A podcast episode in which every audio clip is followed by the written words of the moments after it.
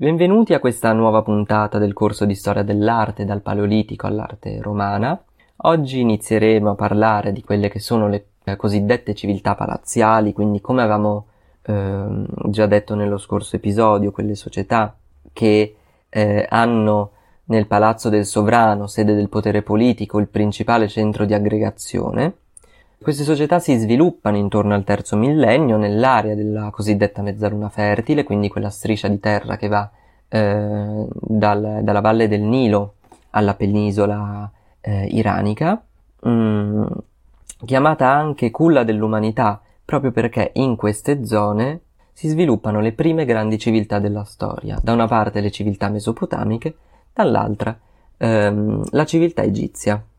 Lasceremo in, invece al prossimo episodio la trattazione delle altre due grandi civiltà palaziali che avevamo già accennato nella scorsa puntata, eh, ossia ehm, quelle civiltà che nascono eh, da un punto di vista geografico invece nel bacino del Mediterraneo, ossia la civiltà cretese e la civiltà minoica. Queste società sono anche definite società fluviali, eh, il motivo è molto semplice, eh, queste società infatti nascono intorno a grandi fiumi, eh, il, il, Nilo eh, per quanto riguarda la civiltà egizia e il Tigri e l'Eufrate per la, le società mesopotamiche, ehm,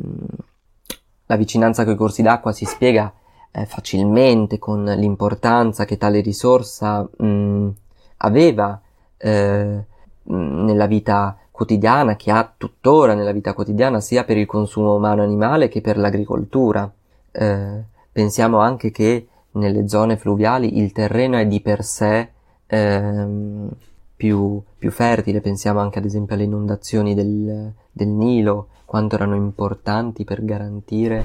la fertilità e eh, dei buoni raccolti. Un altro elemento che concorre a spiegare li, perché eh, queste società nascono intorno ai fiumi è che eh, il fiume eh, di per sé eh, può essere utilizzato come, sia come via di comunicazione, quindi mh, mm, come mh, mm, metodo per spostarsi attraverso l'uso di imbarcazioni, sia eh, per un utilizzo commerciale, quindi pensiamo banalmente eh, se io devo far arrivare in città eh, blocchi di pietra, tronchi d'albero, ehm, sopra, quindi soprattutto parliamo di materiali pesanti, voluminosi, è molto più comodo, più veloce e spesso più sicuro farli viaggiare eh, su una chiatta lungo il fiume, soprattutto parliamo qui di fiumi, Tigri, l'Eufrate e il Nilo, navigabili, con corsi eh, relativamente tranquilli, per cui non, non, c'era una grossa difficoltà nel, eh, di navigazione, mi permette appunto di spostare materiali in modo molto più veloce e molto più sicuro.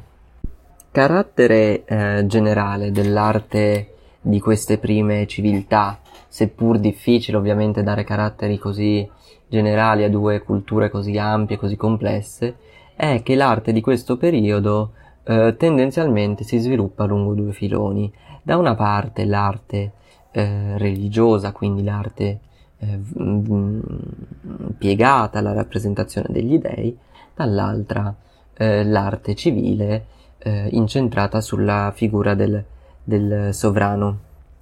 Uh, in entrambi i casi uh, le forme artistiche tendono ad evidenziare una certa eh, timorosa sottomissione da una parte, dall'altra una certa esaltazione dei soggetti. Ehm, quando si parla poi del sovrano, esso viene sempre rappresentato nelle sue funzioni pubbliche, quindi mai in abiti privati, e mh, mm, allo stesso tempo come eh,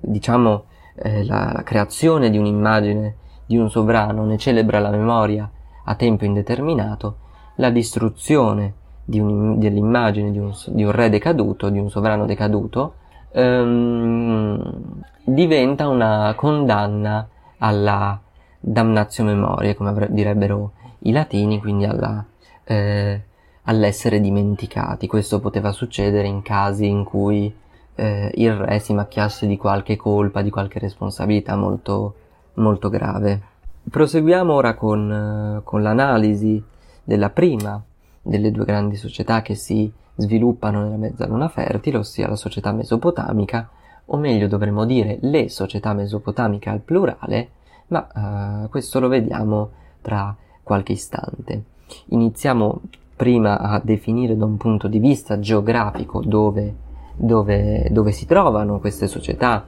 come abbiamo detto la Mesopotamia, che, dal, che viene dal greco tra l'altro ciò che sta in mezzo ai fiumi, si intende quella striscia di terra eh, dell'altopiano iranico compresa tra i grandi fiumi Tigre ed Eufrate, eh, territorio che se trasposto oggi nella, su una cartina politica attuale troveremmo diviso tra Iraq, Iran, eh, Turchia e altri stati del Medio Oriente, un territorio eh, che dal punto di vista geografico e ambientale era molto diverso rispetto a oggi, eh, dobbiamo immaginarcelo come un territorio molto fertile, un territorio con un clima eh, perfetto per eh, l'agricoltura, ehm, un territorio ricco d'acqua e proprio per queste sue caratteristiche divenne un luogo perfetto per lo stanziamento del, delle, delle comunità umane, appunto, che da cacciatori raccoglitori, da comunità nomadi, eh, trovarono finalmente un luogo dove poter coltivare, dove quindi potersi stanziare a tempo indeterminato. Eh, infatti il, il, territorio mesopotamico eh, andò via via ad espandersi, anche andando poi oltre quelli che sono i confini stretti dei due, dei due fiumi. Eh, in, so- in questo territorio si sviluppano, come dicevamo, più società, perché società mesopotamiche è un, un grande ombrello sotto cui in realtà si racchiudono tre grandi comunità, quella ehm, sumera prima, seguita poi da quella babilonese e infine da quella assira. Ehm, pur queste società, queste comunità, queste civiltà si, ehm, si susseguirono su uno spazio, su un territorio sempre che è sempre st- lo stesso, quindi si sovrappongono una alle altre, non um, tendenzialmente preferirono assimilare, fare propri i caratteri culturali e sociali della civiltà precedente. Questo non vuol dire che non ci fossero differenze, ma che a differenza di altri popoli che una volta subentrati a chi c'era prima tendevano a distruggere le forme artistiche e culturali precedenti, importando un, un nuovo modo di fare arte. Pensiamo ehm, ad esempio alla discesa dei barbari in Italia con la fine dell'impero eh, romano d'Occidente, come cambia l'arte da, dal gusto romano tardo imperiale al gusto longobardo. Ecco, in Mesopotamia questo non succede. Eh, si preferisce quindi assimilare la cultura precedente eh, facendone propri i caratteri principali eh, facendo sì che eh, da un punto di vista artistico queste tre civiltà abbiano un grande tasso, una grande, diciamo, eh, un grande tasso di, eh, appunto, di omogeneità. Ehm, è fondamentale ricordarsi a tal proposito però che in questo periodo l'artista non gode delle libertà che invece gode nel, eh, oggi e in generale dalla metà dell'Ottocento in avanti. Nell'artista non era premiato l'estro creativo, non era premiata l'individualità, non era premiato il portare qualcosa di nuovo, ma anzi mh, mm, si chiedeva all'artista un, gra- un, certo grado di, di omogeneità, un certo grado di stereotipia. L'artista era infatti considerato poco più o o addirittura alla stregua di un operaio. Eh, dobbiamo aspettare il Rinascimento, nonostante nella, nel periodo della Grecia classica la condizione dell'artista migliori leggermente, soltanto poi nel Rinascimento avremmo mh, eh, il, la sistematica firma delle opere, gli artisti che diventano importanti, diventano famosi, vengono richiesti da tutte le corti. Ecco, in questo periodo l'artista, lo scultore, l'architetto erano veramente poco più che dei meri realizzatori pratici.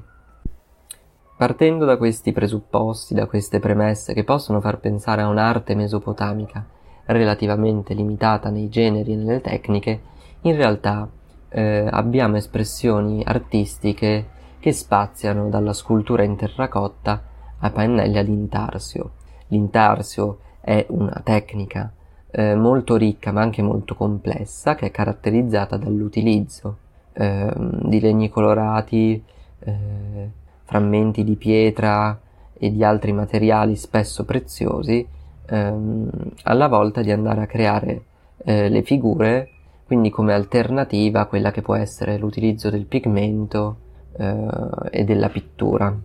L'esempio più famoso, meglio conservato eh, e forse anche più bello di mh, mm, tavola lignea intarsio di questo periodo è il cosiddetto stendardo eh, di Ur, eh,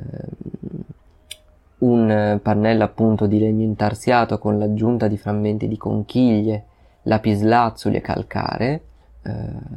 oggi conservato a Londra al British Museum, eh, un vero e proprio gioiello eh, ehm, sia per l'abilità nell'intaglio delle figure sia per eh, la ricchezza di questi materiali, soprattutto del, del lapislazzulo. Questo eh, stendardo era decorato sui due lati, quindi questo ci fa pensare che non dovesse essere appeso come un quadro, non, non aveva, aveva, una funzione quindi probabilmente di essere portato in processione, ma ovviamente sull'uso che se ne faceva, sui motivi che hanno portato a realizzarlo, eh, non abbiamo certezze. Il tema è quello della guerra, soprattutto della vittoria, infatti da un lato abbiamo un corteo militare dove vediamo soldati, ehm, carri, cavalli, quindi un'esaltazione, una messa in scena della, capa- del, capacità bellica, del valore dei militari, della potenza eh, del sovrano. Sull'altra faccia invece abbiamo la vittoria, quindi il successo dell'esercito, coronato da un banchetto eh, regale. Mm, caratteristica di questo stendardo è l'utilizzo di quella che noi chiamiamo di quelle che noi chiamiamo propoz- proporzioni gerarchiche, ovvero sia i personaggi non rispettano la grandezza fisica, quindi non è più grande ciò che sta davanti o ciò che è effettivamente di dimensioni più, più massicce, ma è più grande ciò che ha più importanza. Eh,